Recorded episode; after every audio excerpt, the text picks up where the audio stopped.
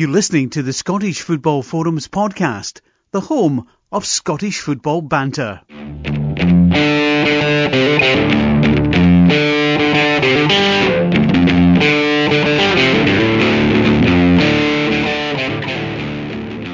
Hello and welcome to this week's edition of the Scottish Football Forums podcast, season 8, season 42, getting to the tail end of the season. Um, I'm John, one of um, the other John isn't here tonight, but we are joined by Chris. Hello. Yeah, um, yeah unfortunately, we could have been um, recording in better circumstances, um, but there's been um, the sad passing of two Lisbon Lions um, in the past seven days. Um, first of all, the greatest ever captain, Bill McNeill, and uh, Steve Chalmers. And um, here is a, a tribute, uh, an obituary to um, the two legends. In the last seven days, two members of the Celtic side that famously defeated Inter Milan in the 1967 European Cup final sadly passed away. Billy McNeill, who became the first British captain to lift the European Cup, died on Monday 22nd of April at the age of 79 after a long battle with dementia. Less than a week later, the man who scored the winning goal that night in Lisbon, Steve Chalmers, also passed away after battling the same disease at the age of 83. Of that starting 11 that conquered Europe almost 52 years ago, only five are now with us to share their tributes to their colleagues and friends. Even into themselves paid tribute to Celtic's greatest ever captain and the man who scored the club's most f- famous goal, showing the respect to key members of a special team all born within a 30 mile radius from Glasgow.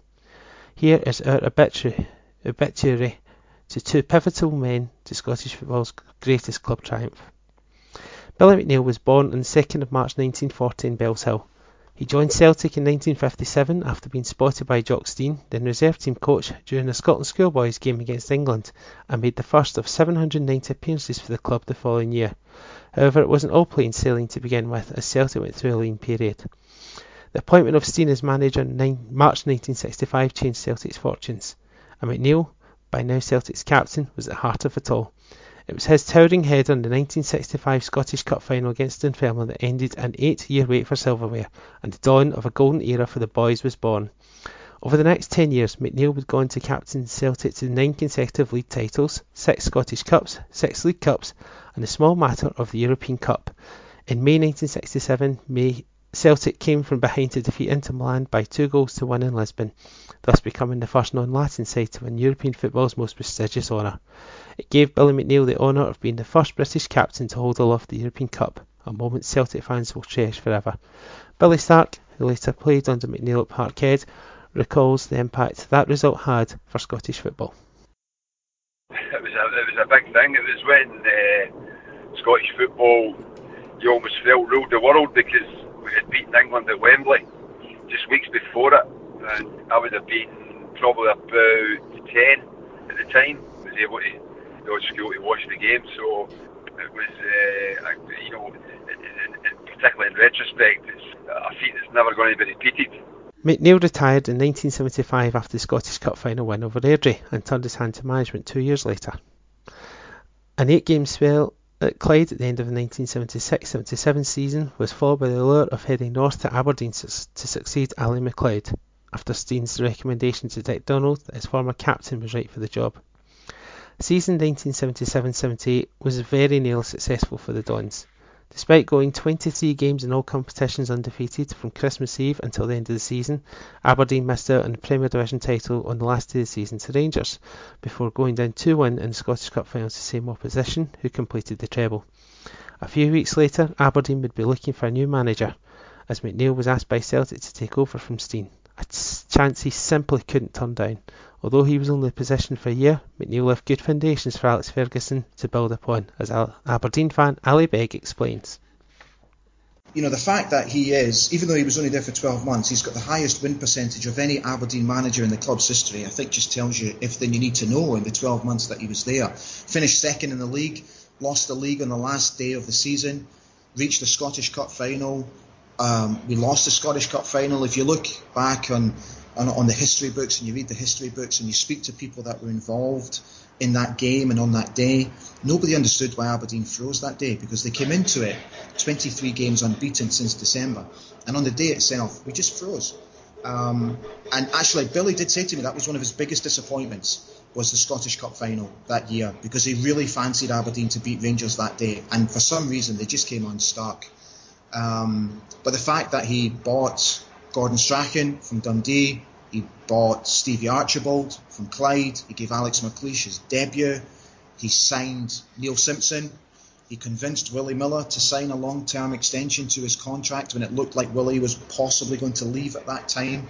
I think just speaks volumes for for what he did behind the scenes as well. And it, it, it, it's obvious the foundations that he lay for Sir Alex Ferguson to come in and basically take over. But I also think it should also be remembered that John Clark was his right hand man and his best pal, you know, his, his central defensive partnership at Celtic for, for so many years and his best pal, and um, John played a pivotal role in that as well. So the two of them together really laid the foundations for Sir Alex Ferguson to take over and then obviously take it forward from there. So Billy's rightful passage in the history of our football club should always be remembered. Whilst Aberdeen went on to greater things over the next eight years, Billy McNeill would show that he was more than able to step into his predecessor's shoes at Parkhead. Over a five year period, Celtic would go on to win three titles, a Scottish Cup and a League Cup. Two of the titles were clinched on the final day of the league season, including the famous 10 men won the league season in 1979, where Celtic overcame a Johnny Doyle red card to defeat Old Firm, Ranger, Old Firm rivals Rangers at Celtic Park. McNeill departed in the summer of 1983 after disagreements with the club board over transfer funds and tried his hand down south. Three years at Manchester City, where he won promotion to top flight in 1985, were followed by a poor season at Aston Villa, where he was sacked following the relegation. In the summer of '87, Celtic needed a manager to take them into their centenary season. There was only one man for the job, and Billy McNeill once more followed his heart back to paradise for a second spell in the Parkhead hot seat. He bought astutely that summer, bringing in Mick McCarthy, Andy Walker, Mark McGee, Chris Morris, and Billy Stark. Having won two titles, two Scottish Cups, and the League Cup with Aberdeen, Stark was signed by McNeill to bring in his experience as Celtic bid to overcome Graeme Souness's Rangers revolution and he spoke of his pride at his surprise move. Well, I was at a, an advanced stage in my career, and uh, you know, the, the first thing was, you know, a, a bit of surprise. I had been with Aberdeen for four years and enjoyed my time there. I decided I was my contract was up, and I was decided I decided to leave. Alex Ferguson had left, and I felt it was the right move to come back down to the west of Scotland. And as I say, never for a minute did I think that Celtic would uh, point a destination. But I think circumstances worked for me with Celtic losing a, a number of top players, Brian McClair, Murdo MacLeod, Alan McInally and Mo Johnston. And obviously Billy McNeill had just got the job after Davy Hay, so he needed to recruit quickly and uh, he needed to recruit some experienced players as well. And uh, fortunately for me, I came into that category, and uh, as I say, it was a it was a great move for me. Even though I had great times at Aberdeen and managed to win trophies. The lure of signing for Celtic was too great to, to pass up, and you know I was uh, delighted to, to, be able to do that. So that's uh, how it transpired, and uh, say it was a great time for me. Celtic got off to a good start in the league, winning four of their first five games, which crucially included the first Firm match at Parkhead. Stark got the only goal of the game, a moment he treasures to this day.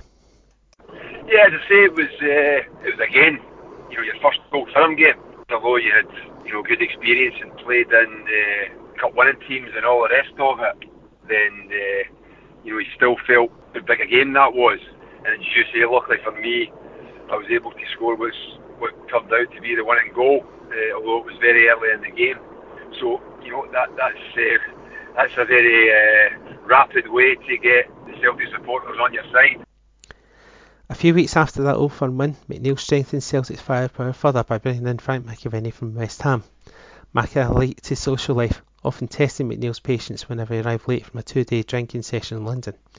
Whatever Macca got up to off the park, he ensured he did the business on the pitch, as he played his part along with a determined group of players to help Celtic stroll towards the title, clinched with a 3-0 home win over Dundee. A dramatic victory over Hearts at Hampden took Celtic to the Scottish Cup final, with Dundee United standing in their way of a dream double. Things were not going their way as Kevin Gallagher put United ahead, and it looked as though they were going to destroy Celtic's dream. Step forward Frank McAvennie, who popped in who popped up with two late goals to turn the final on its head and seal a memorable double for the boys. It summed up the never say die spirit of the centenary year squad put together by McNeill, as Billy Stark explains. Well, I think it did, and, and we, that that team has the reputation of scoring late goals and winning games, and, and you know, I, I, I don't know if that sort of gets exaggerated a wee bit. And I think I think I know why because those two games that you mentioned, Hearts and Dundee United, to be one 0 down uh, with whatever it was, five minutes to go, or even less than that in some cases, to not only come back and equalise, but to go in and win the game was the stuff of uh, stuff of legend. So, you know, you, you, it's not something that we uh, planned. That's for sure. you want to try and win the game as soon as you can when you go on the pitch, but you know, we're talking about quality teams. Then Rangers obviously spending big money. Aberdeen were a top side still. Dundee United, you know, still part of the greatest times in Dundee United's history. And of course, Hearts uh, were very, very strong, uh, having just missed out in the League and Cup double in the, the 86, the 85 86 season. So, you know, that was the quality you were up against. So, you know, you knew sometimes you had to go the distance to get the reward at the end of the day. And as say, as you say, the, the fairy tale finishes to both those games uh, was quite remarkable. And I said, no, just to equalise with a minute or two to go, but then to go and uh, go for the throat really and, and get the, the, the winning goal without having to go to extra time was, was quite amazing. That was to be as good as it got for Celtic in Billy McNeill's second spell. Although a second consecutive Scottish Cup was won the following season, Celtic toiled way behind big spending Rangers and Alex Smith's Aberdeen over the next three years, and McNeill was sacked in 1991 at a time where a power struggle within the club board began to overshadow events on the park. It proved to be his last managerial job. In the years that followed, McNeill was a regular and respected co-commentator alongside Jock Brown for BBC Scotland and Sky Sports, and was often around Celtic Park, either at functions with his fellow Lisbon Lions or in his role as ambassador. One of the many things said about Billy McNeill was that he would go out of his way to help out, whether it be supporters functions, charity events, or just giving a bit of advice here and there. Ali Begg found this out to his advantage in his days as host of Celtic TV when he considered his immediate future at the station. The people that were running the channel at the time, quite rightly so, sort of put out a, a request for fans to tell us what they thought of the channel and how they think we could improve it, and just wanted general feedback from those who were subscribing to the channel.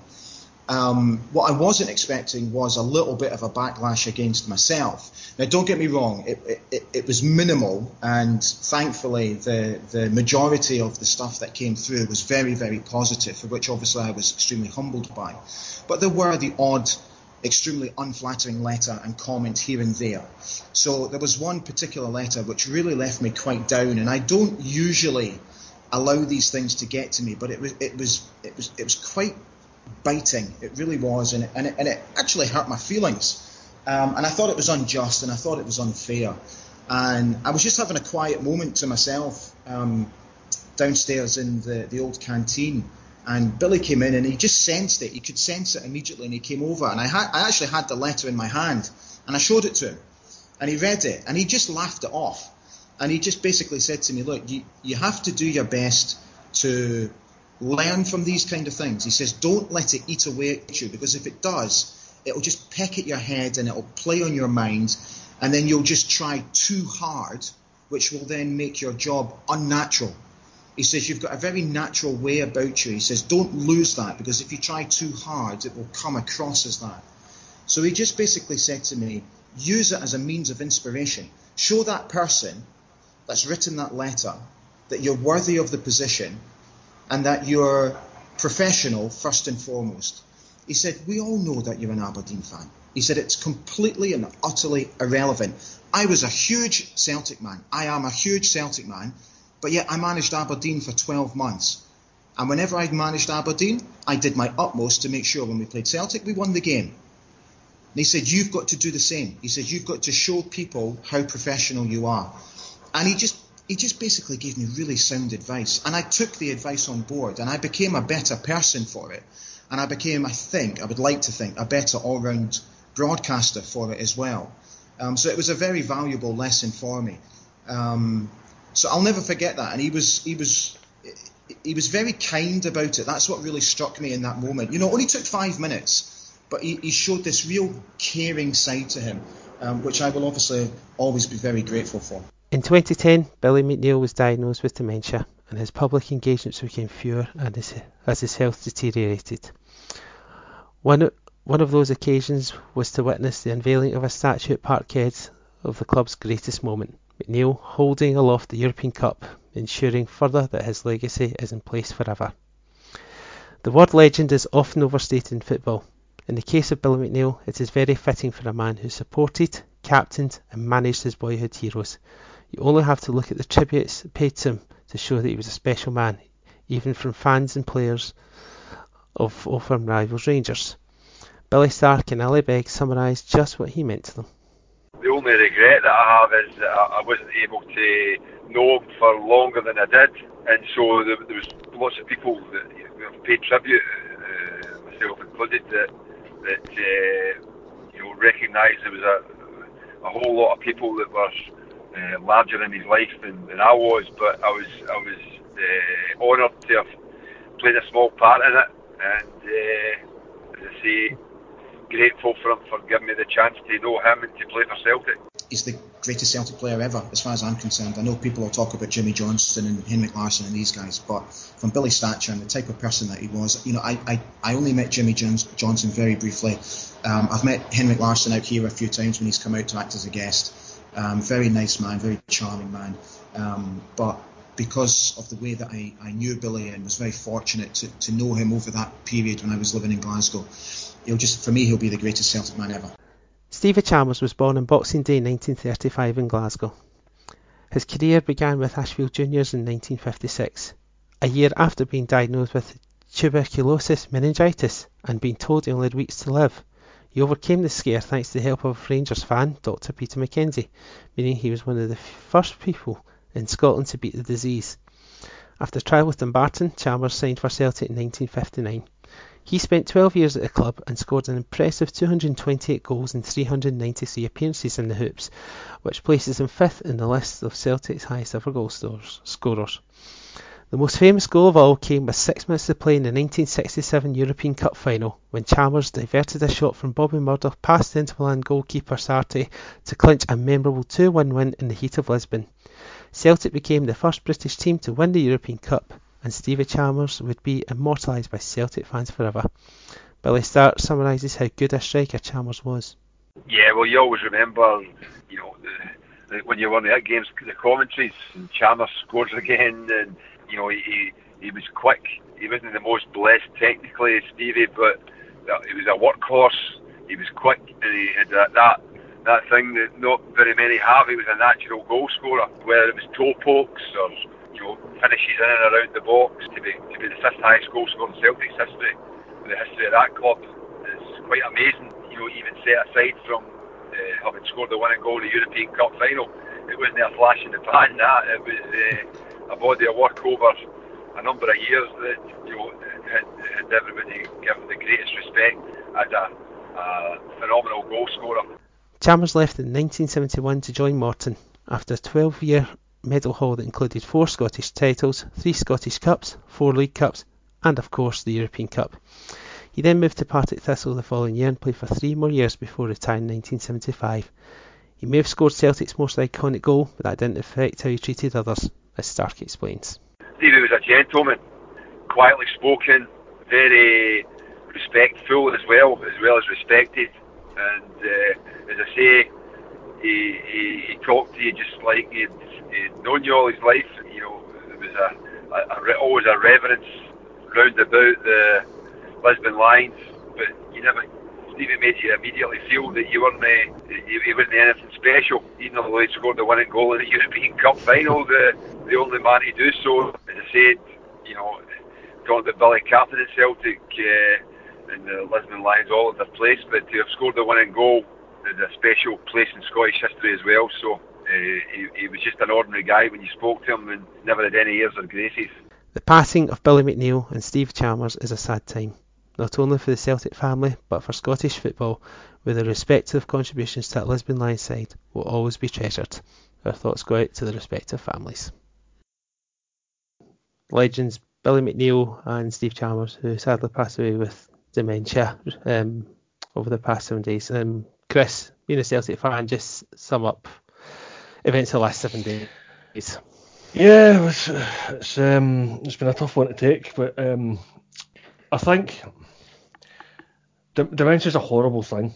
Um, so on the one hand, everybody's very saddened by the, the loss of, of both uh, Bill McNeill and, and Stevie Chalmers, but on the other hand, there's a feeling that it's good that the suffering's come to an end. Um, hopefully now uh, the families can, can, can know that their, their loved ones are at peace. Um, and now we move on to the the great memories and stories that have been told. I mean, um, Bill McNeill passed away in I think it was Tuesday or Monday night um, last week, so we've had about a week's worth of of uh, of, of commemorations for him. Um, and there are many stories to tell. I mean, I, I'm not old enough to remember him playing. Um, uh, I'm not even old enough to remember his first spell in charge at Celtic, but uh, I certainly he was the manager when I first took a real interest in, in Scottish football and, and Celtic in particular. So I've, I've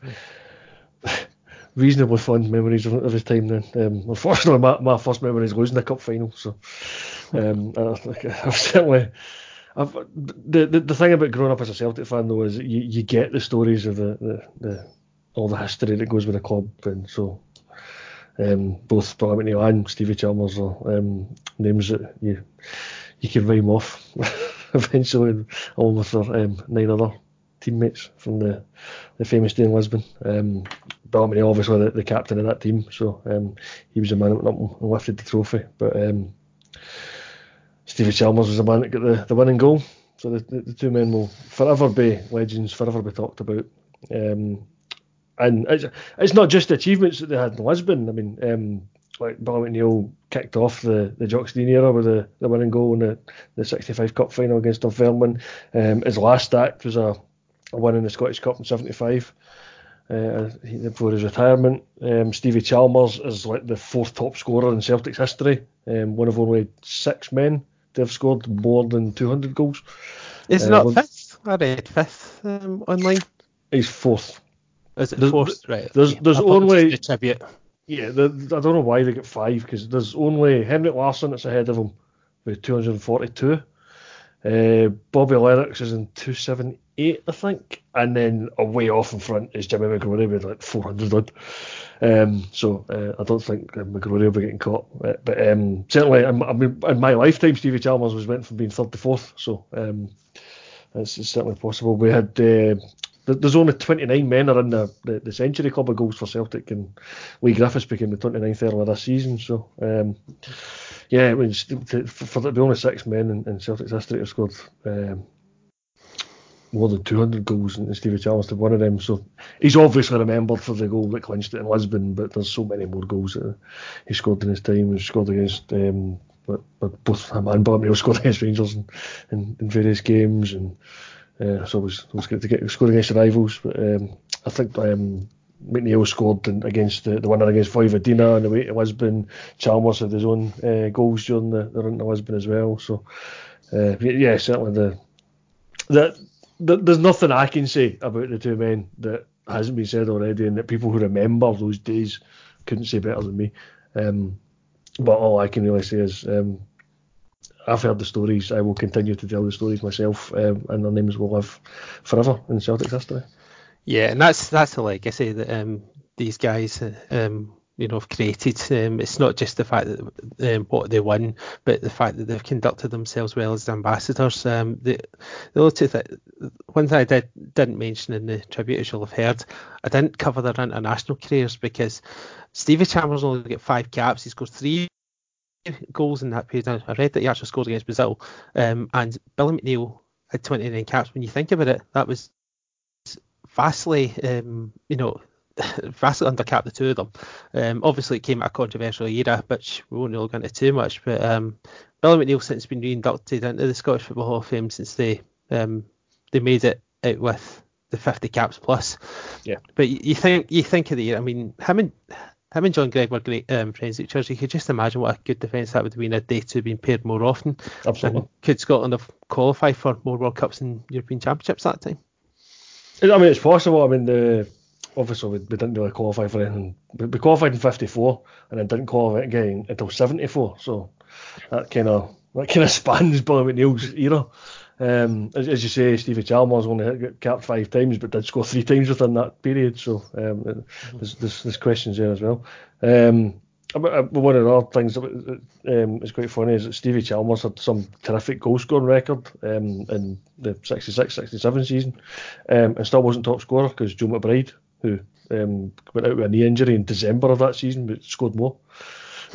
um, and then, so so Joe McBride obviously wasn't available for the Lisbon Cup final, and then unfortunately Stevie Chalmers broke his leg in the League Cup um, final of 69-70, uh, which kept him out for the rest of the season, which meant he missed the the, the other final that Celtic played in, in Milan in, in 1970 against Feyenoord. Um, so it's just it's, it's odd that like, such a great goal scorer was missing from both finals that Celtic played in the, the European Cup. Mm-hmm. Yeah, I mean the, the team is phenomenal. I mean, um, like you, um, my first memory of Bill McNeill was when he was manager at Celtic in the Cup final, um, 1990 that we bring up now and then. um, but um, it, it, wasn't mentioned at all in the um, in the tribute. You know, I behaved myself in that way, and um, as much. Um, but and also, I mean, the, the way he conducted himself was a. It, when he was manager at Celtic at that point, it was a pretty um, difficult year. I mean, although they won the the, the Centenary double, um, it, that was as good as it got. You know, it didn't. They won the cup final the next year uh, with Joe Miller's goal against Celtic, but then they were fifth in the league, um, and then they finished third and didn't get to any cup finals, or they didn't get a Scottish Cup final the year after they lost to Motherwell, and he lost his job. But it was at a time where Celtic were going through major um, boardroom upheaval. But you know, I liked him as a co-commentator um, with Jock Brown as well. I thought he came across very well. Was never biased, even when it was Celtic games. He never, um, but he, just seems real approachable, as Ali Begg was saying from his time at Celtic TV. Um, you know, he put out the blog last week about um, he was getting hate mail, and Bill McNeill um, picked up, read it, and gave Ali um, a good bit of advice just to basically say you can either let it bother or you can just put it to the back of your mind and um, don't let it defeat you and become a better presenter for it. Yeah, the the, the it's.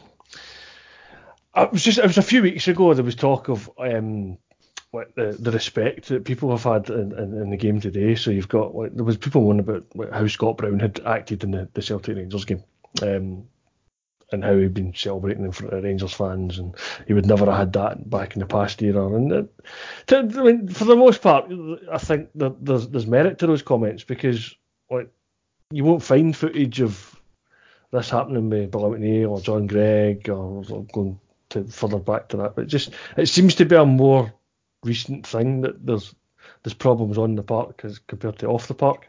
Um, there was always issues off the park as well, but um, there, there, was generally a, a, mutual respect between the, the players um, because I think they kind of needed it back then because they were these guys were just the same as us. They were fans of the, the teams they were playing for. They, but because they were representing the club on the park and they had to live in the same environment as the rest of us, um, unlike now where they can live in their big mansions because they get paid in a week what most of us get paid in a year. Um, if we're lucky. yeah. Uh, but yeah, they're, they're, they're, a bit more removed from us than they were back in that era. So, like, if if the likes of McNeill or Greig had acted up, then they would have got told off in the pub. Probably the pub that they owned. um, whereas now, like, I couldn't even tell you where Scott Brown lives. I couldn't even tell you what he does during the week other than train. Um, and obviously, so I'm picking a Scott Brown here, but um, it's just the, the, it's just I think it's the way football has gone that the, the players are a bit more removed. So the again, like you, look back at the the outpouring of, of of grief that we've seen over the last week over the likes of McNeill and now Chalmers. Um, it comes from the fact that these guys are just us on the park you rarely get that anymore. It doesn't feel the same. It's not like um, you, you, there's very little identity um, between the fans and the players, with the odd exception. I mean, we know Kieran Tierney's the same because he's when literally when he's not in the park, he's in with us. So, um, but, but he's more of an exception. Back then, you were looking at like players that were. Well, McNeill was with Celtic for 18 years. Chalmers was there for 12. Um, you just don't get that anymore. It's, like you look at the, the recent heroes in Celtic's team, you think Moussa Dembele was here for a couple of years and he's away. Um, Scott Sinclair looks like I don't know whether he's going to be here much longer either. Um, even even Tierney, who you think you know cut him in Woods Green, you wonder if he's going to be here his whole career. You'd be surprised if he was. He doesn't get the opportunity to go and make a bit more money somewhere in one of the bigger leagues. It's just the way football has gone. Um, but the, look, back then it was it just wasn't unusual for players to be hanging around for their entire career. Mm-hmm. Like, testimonials were frequent because you were with the club for ten years and that was a way for, for you making money. Again, goes back to the money difference. Um, now, like we had this, we had a testimonial for Scott Brown, but it was for charity. yeah, because he's already made his money from uh, yeah. his Celtic career, and that's just um, because the way testimonials were back then was just, you know to give them one big payday um, before they did um, eventually retire. So they had some some form of living, although some of the older footballers would have probably put that um, into a business or into a pub or whatever, um, and then a, another form of career like you and I. Um, there was obviously the, the, special tribute before the game on Saturday. It was a mixture, a 67 second mixture of applause and singing, and uh, for what I saw, it looked um, it was pretty well. It was always going to be well respected, um, and you know it just sounded really good. Yeah, I mean the, the, the tributes across the country were all well respected, um, as you would uh, expect. Um, just um, of, of, the names in Scottish football that, have done the achieved the most, it's hard to say that uh, McNeill hasn't achieved the most lifting the European Cup. There's no other there's nobody else has done that for a Scottish club. Certainly, you're, you're hard pushed to find Scotsmen that have actually lifted that trophy at all. Um, I mean, I ran through a list when last at the end of last season just to kind of have a look at the kind of numbers it was when there was a chance that Andy Robertson could get his hands on it last season. Um, and it's like you're looking at the majority of them are either like Celtic obviously had 11. Um, Liverpool were quite good at having a few. Forest had a few. Um, and then like I think the most recent was um, technically Darren Fletcher. I think. Hmm. Um, yeah. Although I don't think he featured in the games. Uh, no. Unlike like Paul Lambert, who when he was at Dortmund, you obviously Martin Zidane out the game. yeah. Um, so yeah, they're, they're, few and far between. So, um, but, but certainly when it comes to um, lifting it for a Scottish team, you're talking. Oh, well, you've got Billy McNeill, you've got John Greig for the Cup Winners' Cup, you've got Willie uh, Miller for the, the Cup Winners' Cup and the Super Cup. That's a lot. Yeah. And it's likely that's never going to be beaten by the way football is, as you say, because um, you've got a Champions League which um, doesn't include champions. It's mainly fourth place teams in England and Spain and Italy, etc. Um, and the, you know the money's ridiculous. Where like um, Bournemouth what for what Celtic can bring in because the, the league that they play in, not because certainly not with the size of club Bournemouth are, um, because Bournemouth and eyes are no bigger than an Aberdeen Hearts or Hibs fact, they're a smaller club than those three, but that's another issue. Yep. But um, yeah, it was a it's a good tribute, but a, a more fitting tribute um, and an expected tribute was um, on the the day of celebration of uh, the Celtic's greatest number five from year 1967. Um, there was a goal by a number five on 67 minutes by Josef Simunovic to break the deadlock. What was a pretty stuffy game by the looks of things. 68th minute, technically. so I've oh that that is just some people are so anal about these things. It's like, yes, technically it was the 68th minute, in the same way that 1967 was the 68th minute of the, or the 68th year of the 20th century. This is all I've seen for days on Twitter. Um, it's you know what the clock said 67. In fact, I'm pretty sure when he made the header it said 67.05. So um, yeah, it was. I mean, the, it wasn't just the fact that it, it was at number five in the 67.05 on the clock. It was the way he did it as well. It was a towering header, just like Billy McNeill would score. It was just, it was, it was almost absolutely perfect. Um, the biggest shame was the rest of the game. To be honest, it wasn't a great game. Um, I think Kilmarnock will be disappointed uh, how it went. Uh, certainly, Chris Burke had a couple of tanges. Certainly one where he was one on one with the keeper and he really should have done better with it. Um, but the, I think um, Brophy had a half chance where Ajer kind of gifted him it, but I recovered.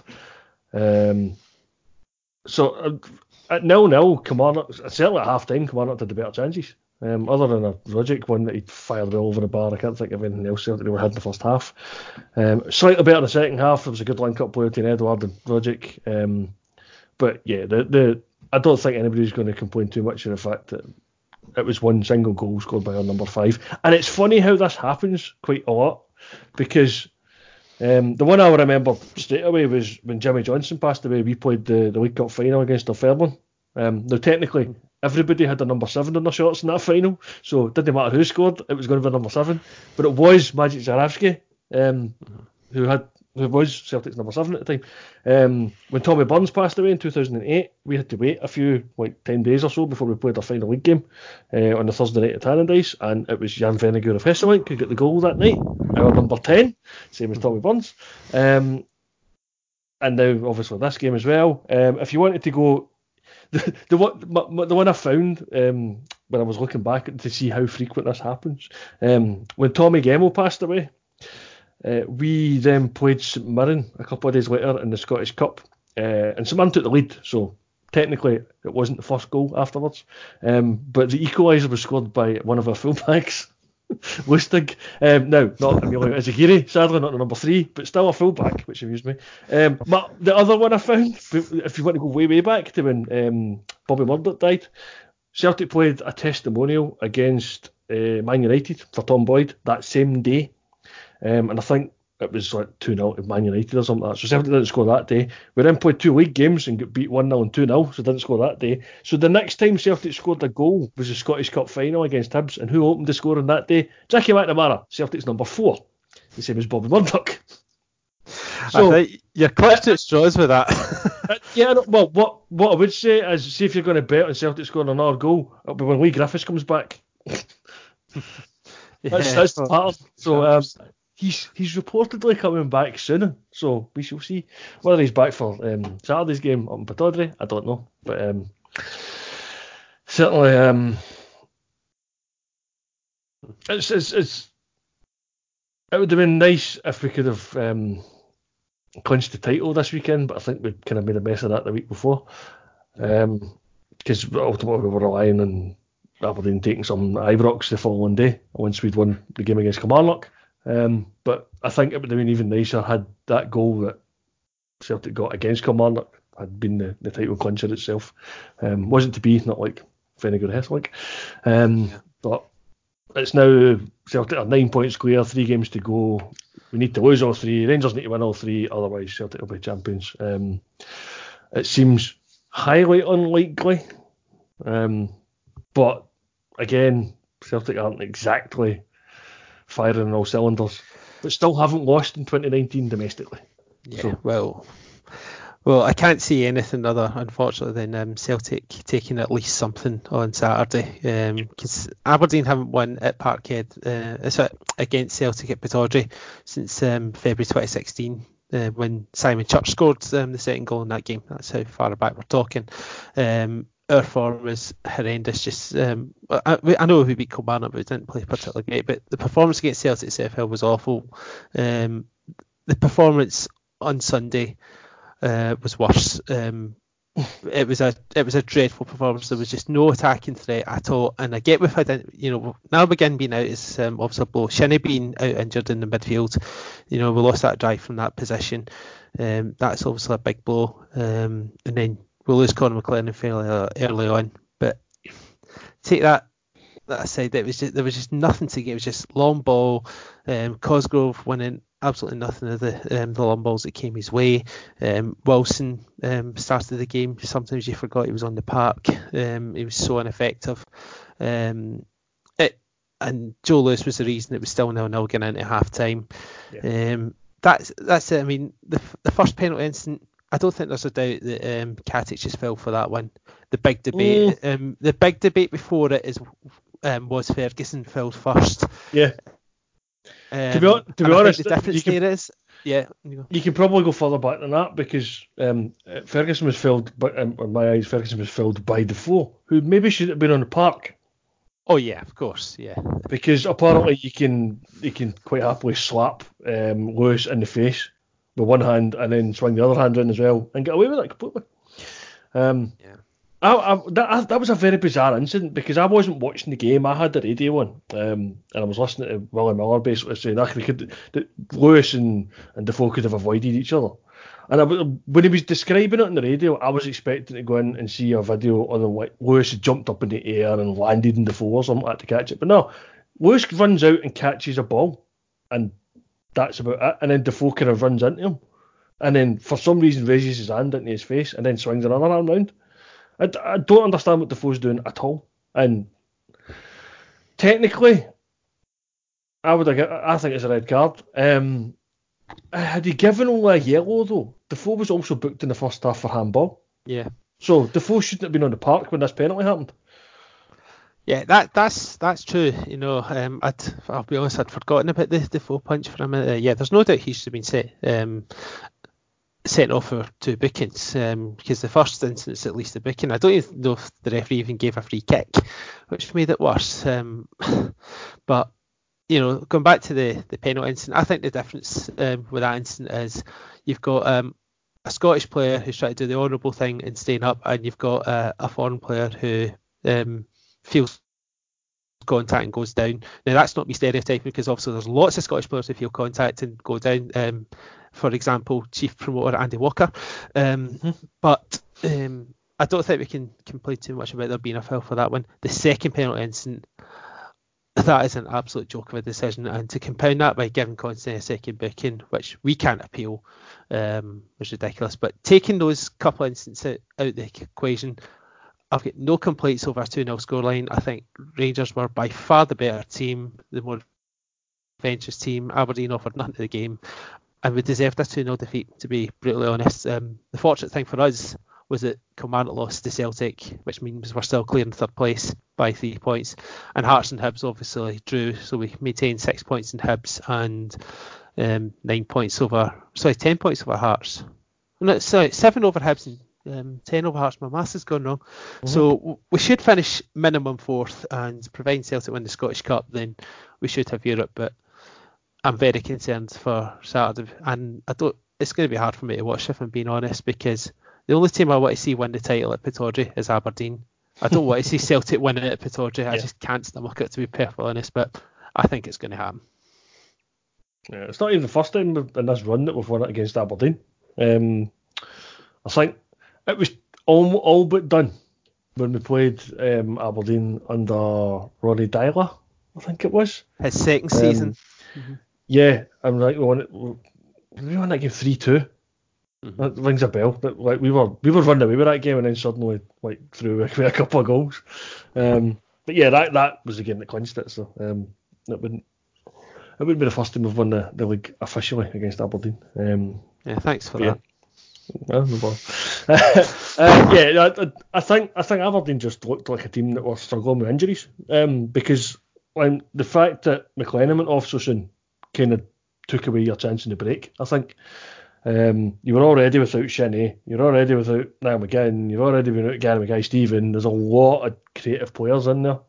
Or, not well, Graeme Shinnie's not exactly creative in the sense, yeah, but he's a driving force. He's a driving force. Yeah. yeah, that's that's what I, I, was trying to go for. The well picked up. Um, so there, there was a lot of key players missing for Aberdeen in that game. Um, and even then, you managed to hold out mostly thanks to Joe Lewis, as you said. Um, and it's two questionable penalties. I think the, the only question I would have for the second penalty is why is Considine getting his arms up in the first place. It's, I have heard people saying he's using leverage to jump up because he's going to clear it. You're not allowed to use leverage though. Well, it depends so, on the referee um, and their interpretation of their consistency. But uh, I think uh, it, I think it was harsh. Um, certainly, think, the booking, certainly the booking aspect was harsh. I think oh, the booking was never a booking. I, I totally the, the first booking, yes, I'll give him that one. That was a stupid challenge, but the, the it's never and a month of Sundays a second booking. So I don't understand that one at all because all he's really done is ruffle his hair. Yeah. Um, but yeah, Katic has, has gone down very easily in both instances. Um, and ultimately, it's uh, Tavernier that's put away two, two penalties. It's made the difference. Which um, has delayed our title party for a lot longer, which is good. Yeah, as far as I'm concerned. Um, yeah. I mean, if it comes down to goal difference, which is the only where Rangers can win this title now, is they'll definitely win it because they're only two uh, goal difference. There's a 55 goal difference for Celtic, 53 for Rangers, but there has to be a six goal shift at least for Celtic to lose all three games and Rangers to win all three. So they will definitely win the league if if they somehow yeah. have this scenario where Celtic lose all three games and Rangers win all three. Um, there's no other way for that to happen. So um, that's all that's really left to decide. Um, I I think I think the league's done pretty much in every position. Uh, Rangers have clinched at least second. Um, Aberdeen and Kilmarnock's one question. Um, I think Hibs are still chasing down fourth as well, but I don't think that's going to change. Um, and then, um, no, we may as well talk about the Edinburgh Derby before we move on to the bottom half. Yeah. Um, because it was an interesting game because I thought Hearts started really well, and then when Hibs came into the game, they dominated it. Um, they should have done better with the penalty. Um, I think the it's one. I'm always feel these penalties are the, the kind of harsh one because like Pietro doesn't see him coming. He kind of comes round the blind side of him and he's trying to clear a ball. So instead of clearing the ball, he kicks a man. Um, mm-hmm. And it's te- I mean, it is technically right, but it always seems harsh to give it. So, um, but then Hibs at the post with it, um, and you think that's maybe the chance gone. Then Hibs take the lead. Um, a bit of an unfortunate break for Berra. I'm not sure he could leave it though, because uh, there was somebody was looking at the back post. Um, but then somehow, like Hibs went from being in full control of this game and what, they were going to get the one that was probably going to be enough, they, they somehow let Hearts back in. And it's a well worked goal. Like Piezo manages to slide in and get the, the equaliser, um, making up for giving me the penalty, I suppose. But uh, and then one each was, was maybe a bit of a, a steal for Hearts, I, I, think, in this game. But they got it, um, and then there was a nice fight at the end because the have to in some kind of fight, I suppose. Um, I've I've no idea what happened exactly because it looked like Ikpeazu and Stevenson were kind of tangled up in each other. Um, then kicks Stevenson and the two of them end up on the ground, and then Steve McLean runs over and just jumps on top of him. It's, it, it was mentioned like a rugby tackle. It looked more like you know that game you would play at school when you just some people call it pylon and some people call it bundle, and it's what that game. That's what it looked like he was joining in with. Just like pylon, go for it. As if he wanted everybody else to join in. I've no idea why. see, I didn't get to see the game, um, so I'm trying to picture exactly what happened. I'm going to watch Sports Scene later, but yeah. Just, if you haven't seen this, just you'll see exactly what I mean if you go and watch this. It's just McLean. It's literally pylon. Um, the other interesting thing from this was um, Heckingbottom's interview after the game. Um, he said the fourth official swore at him. Um, apparently, this will be dealt with internally, which I don't think should be. I think we should we should get a bit of transparency. transparency from the referees in Scotland. Don't be silly. Um, but it was the reaction of if it had been anybody else had smashed his teeth in. Yeah, I read that comment. He's going to get pulled up for saying that. I'll bet like he'll get cited. Mm-hmm. So he gets sworn at by a fourth official and the manager gets pulled up for it. I could. He was trying to make a joke, but because of the way it's been reported, I think he's going to get in trouble for it. Um, but yeah, I mean, I, I, I, want to know. I want to know what happens with this fourth official. I'm not interested in this. Let's deal with it internally. John Fleming apparently has a no um, tolerance policy for this kind of thing. Really, first yeah. I've heard of it. Let's yeah. let's see let's see it proved. Just be open about it. Tell us what happened. Probably he says he says thing, and then we'll yeah, well, you know the chances of the um, anyone at the SFA and the refereeing association being open and transparent is about as likely as a pig flying over the sky right now, but um, we won't go there. So, yeah, that draw probably. Um, I think Hibs' chance of finishing third are going to be hampered because they say they're seven points behind us. I don't see them catching us in third, and certainly Hearts won't. But Hibs could still catch command depending on what happens um, the weekend games. But moving on to the probably what was looking a more exciting um, battle at the bo- bottom, uh, Dundee Um, it looks it looks like curtains for them. Yep. Up up against ten men for a good part of half an hour. Um, at three all. Um, and you know, the, I think that's them that's them gone now. And the fact that in that last minute Dundee lost the late goal, St Mirren scored a late equaliser to get a valuable draw with St Johnstone. Hamilton did the same against Livingston. A crazy weekend at the bottom. It looks as though Yeah. Dundee, as they've been suffering all season, they managed to out the goal scoring problem because they scored three, but they didn't solve the other problem, which was um, their ropey defence because they lost four. Yeah, it was like every time Dundee scored and like the the, the first one's a penalty. Um, I, I'm not. They were questioning whether this was a penalty in sports scene. Um, but I it's because Aribe, I think his name is, um, is kind of between the ball and the Dundee player that's trying to attack. But Aribe falls down and then takes the Dundee player with him. And they're saying, oh, it's a bit harsh. And it's- Aribe grabs the ball. Mm-hmm. But as he falls down, he grabs it with his arms. So for me, it's at least handball. No doubt it was a penalty.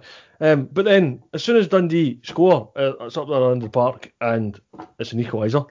Um, and it happens again that Dundee take the lead and immediately Motherwell equalise. Um, so even when Dundee were taking the lead, they weren't hanging on it long enough. So that's made themselves a problem. Be fair, it then reversed um, the other way round. For um, when Motherwell took the lead for three two, immediately Dundee wise and all. So um, maybe Motherwell really can't really make any comments about that. But like you say, for half an hour they played against ten men in a game they've already scored three goals. Uh, two yellow cards for Gordon. I don't think either of them were a problem. Um, and then we get this bizarre moment before Motherwell's winner, where a penalty gets given for handball, which then gets overturned because the ball was out of play. Um, but the ball was out of play for a corner, and they gave a goal kick. Nobody seems to understand what happened there. I, I can understand overturning the penalty, but the ball was still out. It's not a corner, not a goal kick. Why have you given a goal kick? It's just just useless. Is that Kevin Clancy again? Um, so not one of my favourite referees. Um, but yeah, then like you say, Motherwell get the, the injury time winner, and that coupled with what else was happening elsewhere in the other two games, um, it's just if Dundee didn't have bad luck, they'd have no luck. Um, but it can't just be bad luck because can't keep the ball in the net. Previously couldn't score, but seemed to always sort that a wee bit. Um, nine defeats in a row. Yeah. That's that's relegation form. You're going down and given everything that went for them in this game, they deserve it. There- There's no other way about it. It's just they deserve to go down. Even Jim McIntyre's chucked it. He's just Yeah. basically said that's that it's going to be hard for us to stay up now. And as you say, seven points behind with three games left. You're right. It's going to be hard to stay up. You haven't won nine games. Any of the, you've lost the last nine games, not just haven't won. Mhm. So, but the chances you winning the next three are Yeah. pretty slim. In fact, I don't even think it's going to be a case that St Mirren and Hamilton won't pick up the extra points 'cause they can't catch Hamilton. They think. can, they, they can. They're nine behind, and they've got Okay, the better yeah, goal yeah. difference by two. Um, so if they were to beat Hamilton at the weekend and win their last two, and Hamilton lost the last two, they could overhaul Hamilton goal difference. Yeah. Um, so I, I expect both Hamilton and St Mirren to pick up enough points. So it means even if Dundee won their last three games, it will no matter because the two of them are, are doing a better job of picking up the points. Um, because they're the two of them are trying to avoid the playoff. Uh, that's the interesting part of the league. But I think even that is going to be a case of Hamilton are just finding enough to get the results they need to stay above St Mirren. Um, I mean, even it, I think John was the one that said a few weeks ago that Hamilton are are very capable of scoring goals, but they're capable of leaking goals as well. And nothing illustrated that better than the game at the weekend here, um, because they were. Like, it was a decent game at nil nil. Um, I think there was maybe a shoot for a penalty with Gogic handballed at nil nil. Um, but yeah, that was after that Hamilton scored a couple of goals. Um, the second one was for a penalty spot again, big decision. I think uh, no doubt about that one. But two 0 up, you think that's Hamilton in a great position as you're going to get three points at this, and then they completely bin it. It's just like in, the space of about ten minutes or something like that. Livingston scored three goals.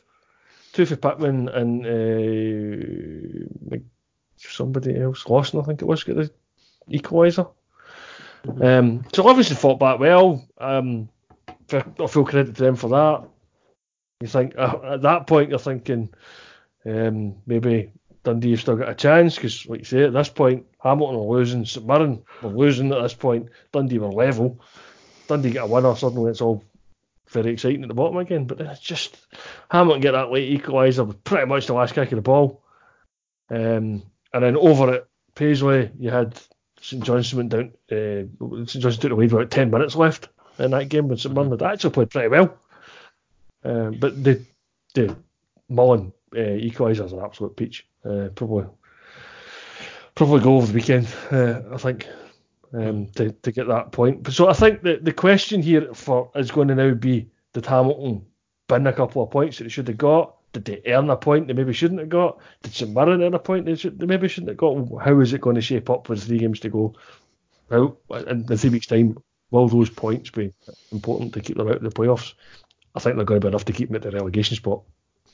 Yeah, I don't think there's any doubt that um, the two of them will not finish 12th, but one of them obviously will finish um, in that 11th place. And but the looks of things, it could come down to next week's game between um, Hamilton and St Mirren. You got to think that on on current form that it could be that the winner of that game ends up staying up, but you just never know with this league. I mean, Hamilton could get a crucial win at Dundee, and St Mirren could drop points at Motherwell, then make it uh, five points. Um, or St Mirren could overhaul them by a point. You just don't know which way it's going to go this weekend. It's it's fascinating. Um, it, but um, yeah, I think Dundee. What will happen with them is they might well win a game between now and the end of the season. They will not win three. That's the, the amount they've won since Jim McIntyre's come in three games. They're not going to win three in the spin all of a sudden after nine defeats, which is um, since the since it became SPFL. That's a um, a division like a top flight record, nine defeats in a row. Um, yeah. There's no way that they're staying up, and McIntyre will probably lose his job. I wouldn't be surprised if it's done this weekend. I think um, I think Hamilton will probably beat Dundee, um, and I think it, will come down to whether St can take enough points off Motherwell to yeah. whether Dundee are officially relegated or not. Yeah, yeah, I think so. Um, and moving on into the the championship, well, um, Ross County um, they only needed a point on Friday night to clinch promotion at the first attempt. Well, they did it instead by getting all three and a 4 0 win, which um, put Queen South right back in, um, well and truly in trouble. But um, congratulations to Ross County first and foremost for yep. rising straight back up. And it's know, not happened off. No, it's, it's not. Only a couple of times in the last 20 years, so um, full credit to them for that. I think um, Hearts were the last team to do it. Mm-hmm. Yeah, Hearts and Caley Thistle before then. Yeah. So yeah, yeah. it's uh, full credit to them for coming back up. Great to have a, a Highland team back in the league. Um, I say that's someone that doesn't travel to games anymore. I know plenty of people are moaning about the fact, oh, we need to go up to Dingwall again. You know what? Dingwall's a nice wee place. Exactly. I quite like the trip to go to Dingwall. I might be in the minority in this one, but I, I, I actually prefer Dingwall to um, Inverness, to be honest. Um, just because Dingwall, like, Victoria Park or whatever they're calling it this week, is a lovely little stadium that feels like a proper stadium and is in, right in the middle of the town. Whereas the Caledonian Stadium, or whatever they're calling that this week, is on the edge of the water. Pretty much not even in the Inverness, it's just next to the Kessock Bridge. Um, it's very windy, it's very soulless. Um, it's just everything that's wrong with these flat pack stadiums. Um, yeah. So uh, yeah, I'm of the two, I would rather go to a Ross County game than go to an Inverness game. Um, but yeah, I think um, they're, again they're there on merit. They've, they've been the best team in the, the championship this season. Um, but certainly, it looked like Ayr United for a while, but they fell away pretty badly. Um, and it remains to be seen how they'll go on in the playoffs now. Um, that will be Dundee United, Ayr United, and Inverness. Um, so Ayr United and Inverness will play their final games this weekend, and then they'll be the ones that play the the the first of the the six games or whatever. Yeah, the the the only question to be asked is um, who's finishing third to um, be away. Um, yeah. in in the first leg. Um, so at the moment, Ayr are ahead of Caley Thistle on goal difference. So Caley Thistle host the first leg, Ayr will host the second leg as things stand. Um, obviously, with this weekend that could change. Um, but both sides, to their credit, um, when it could have been easy to wind down, um, did their bit to ensure that the bottom end of the table was um, interesting because Alloa were looking like they were going to um, survive. Had they held on against Caley Thistle, they'd um, been mathematically secure. Instead, Shaun Rooney and Charlie Telford, Sir Trafford, within five minutes, turned the game on its head to win that game 2 1. And uh, Ayr United won at Partick Thistle. Again, a win for the home side would meant they were um, mathematically safe. But um, but Ayr did well, turn that around to come back and win 2 1. Um, Yeah. Having Was been it- beaten by Partick a few days earlier, because I thought Partick were searched for that game at the weekend, because Ayr had a lot of injuries as well. But well done to Ayr United for making that interesting. It makes the Queen of South v Partick Thistle game all the more interesting. If Alloa can pick up anything in their game. Yeah. Um, Alloa's at home. I think Alloa's away to Ayr, but um, Yeah, that could be. I mean, it, it might be that Queen Park Thistle isn't all that relevant at all. Um, I'm I actually hope Alloa can do something from that game at least, even for a while, so that it filters through. so we could just mayhem and part of this with Queen South as they'll panic. Uh, I think that. I mean, the, the result of the weekend is probably um, Morton winning away to Dunfermline. Uh, that's saved them. They're done. They're fine. Safe again. Um, And it's the weird way this league works out. They're now like fifth. I know it's bizarre. Um, and Dunfermline are mathematically safe, although they are technically three points clear of Queen of South and Alloa and a point clear of Partick. Because Partick and Queen of South play each other, only one of them can overtake Dunfermline, so Dunfermline's safe. Um, but Falkirk, um, they need they need a miracle. They need to beat Ross County, and I know Ross County don't have any to play for, but um, it's not as if they get cup finals to rest players for, so they'll want to go out in a high. And Falkirk can't play um, Kayla Dunn. But that was a bizarre, the most bizarre quote of the weekend. After they beat 2 off Dundee United, which means their relegation's all, almost confirmed. Ray McKinnon comes out and said, um, "If you told me in autumn that we'd have been three points behind getting into the last game of the season, I'd have took that. You've been in charge since the end of August, Ray. Um, where's your ambition? Um, surely your aim should have been um, be at least eighth at that point, even if you'd said Yeah. I- I'd have taken eighth at that point. But to say coming, you know, being three points behind with one game to go and have everything out of your hands, come on. Yeah, I don't, I don't get it because I mean the, the, the permutations for Falkirk are that to avoid everything, they need to absolutely horse Ross County, hope that Alloa uh, get beat, and hope Thistle beat Queen of the South. Then they can then they can get out into eighth position. That's the only way it can happen. It seems highly unlikely given they need a nine goal swing there between Falkirk and Queen of the South. Um, Yeah. What what is more likely for Falkirk is if they can beat Ross County, and that, that's they have to absolutely beat Ross County. Anything less than they're down. If they do that and Alloa lose, they'll at least finish ninth, which lives in the playoff spot. Because the goal Yeah. difference is better than the Alloa's. So that's that's the likely scenario for Falkirk if they're going to survive at all. But I don't see them beating us County, so I, I think Falkirk are done. So they're going into Yeah, me One. Um, the interesting point is, can Alloa pick up anything that makes Quartet Fish Queen of South interesting? hmm Well, it, de- it depends on what um, Ayr's approach is, because Ayr might um, be looking to rest some of their better players to the playoff. Um, but I think Ayr would like to be professional, because at the end of the day, they've got to respect the league. They'll play Well- as good a team as they can, I'd imagine. And, And probably they'll want to get some confidence boost ahead of the playoff. Yeah, and as you point out, uh, if they can stay ahead of Inverness, they get the, the home leg second. That gives them that little bit of advantage. So they want to keep that. Mhm. I would imagine at least. So I can't see them. I can't see them not wanting to win.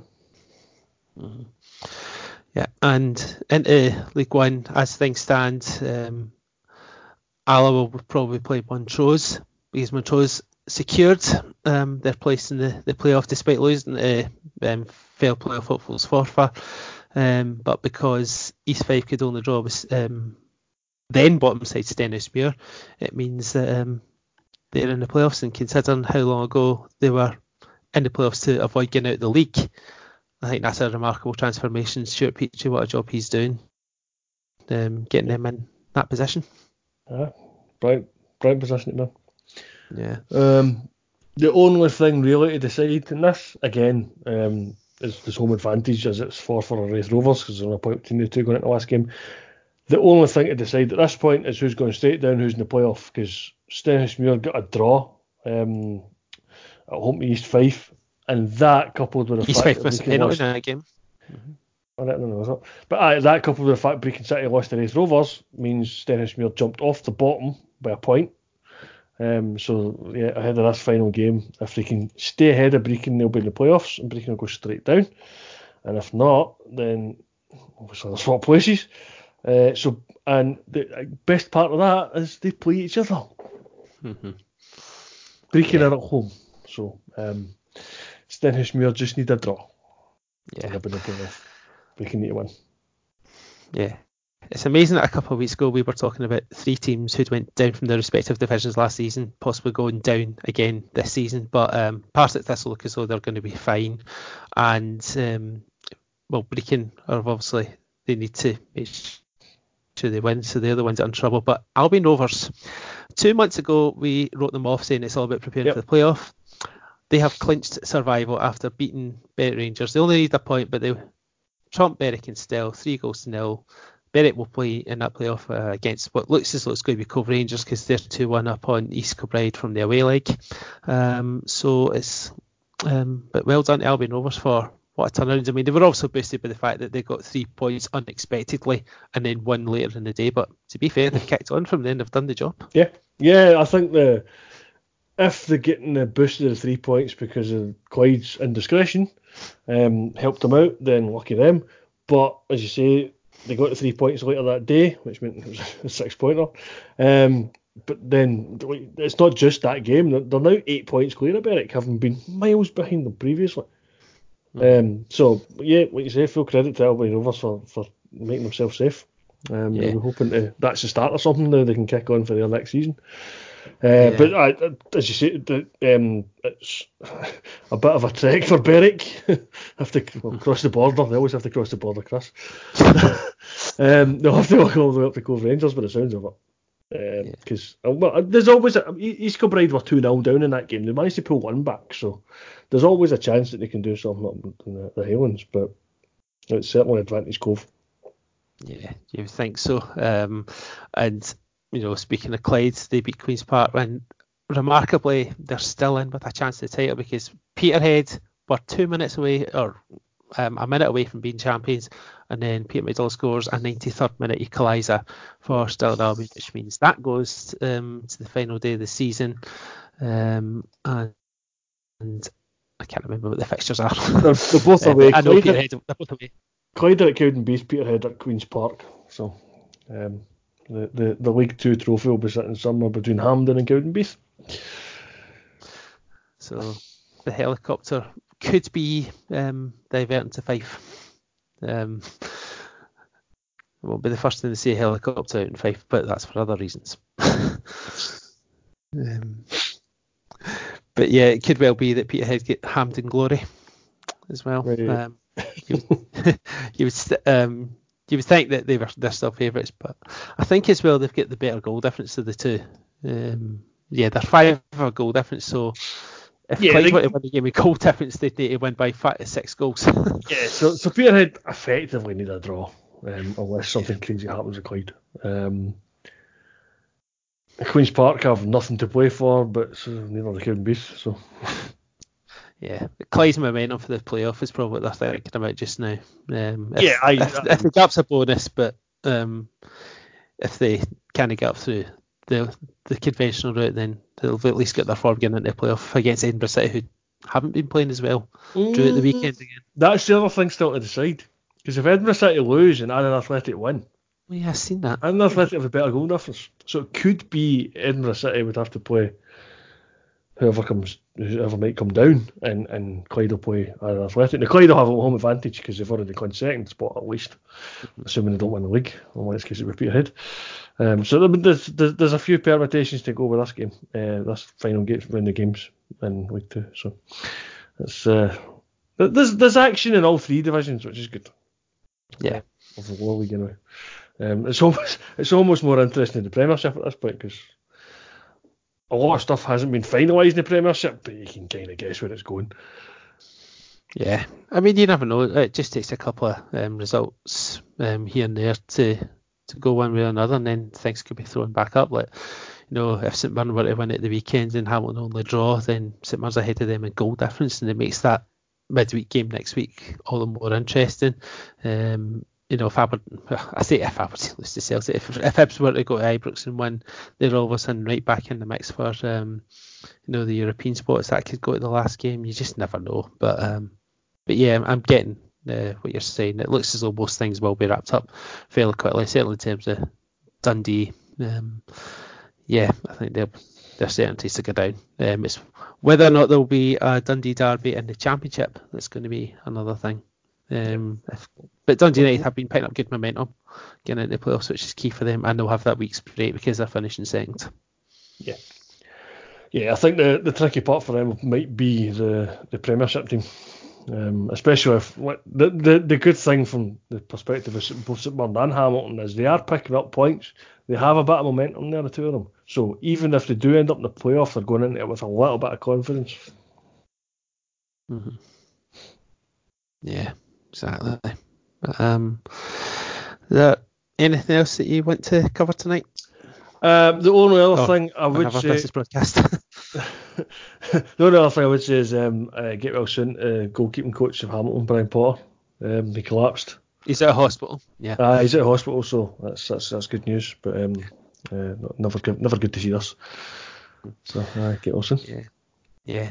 To be fair, I mean, he was a, a, a keeper that was only remembered for one thing. He came on as a sub for um, Rovers in the League Cup, the Coca-Cola Cups be final um, because uh, Scott Thompson get sent off and he saved the penalty for Man Lawrence that put them in the final. uh, it's a good claim to fame, to be fair. Right, not bad. I, I, yeah. I'm not going to talk about that final one. No. But final final thoughts, um, you know, just uh, no.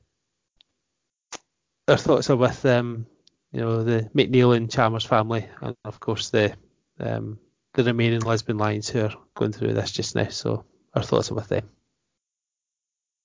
Indeed. Right. Cheers, Chris. Cheers, John.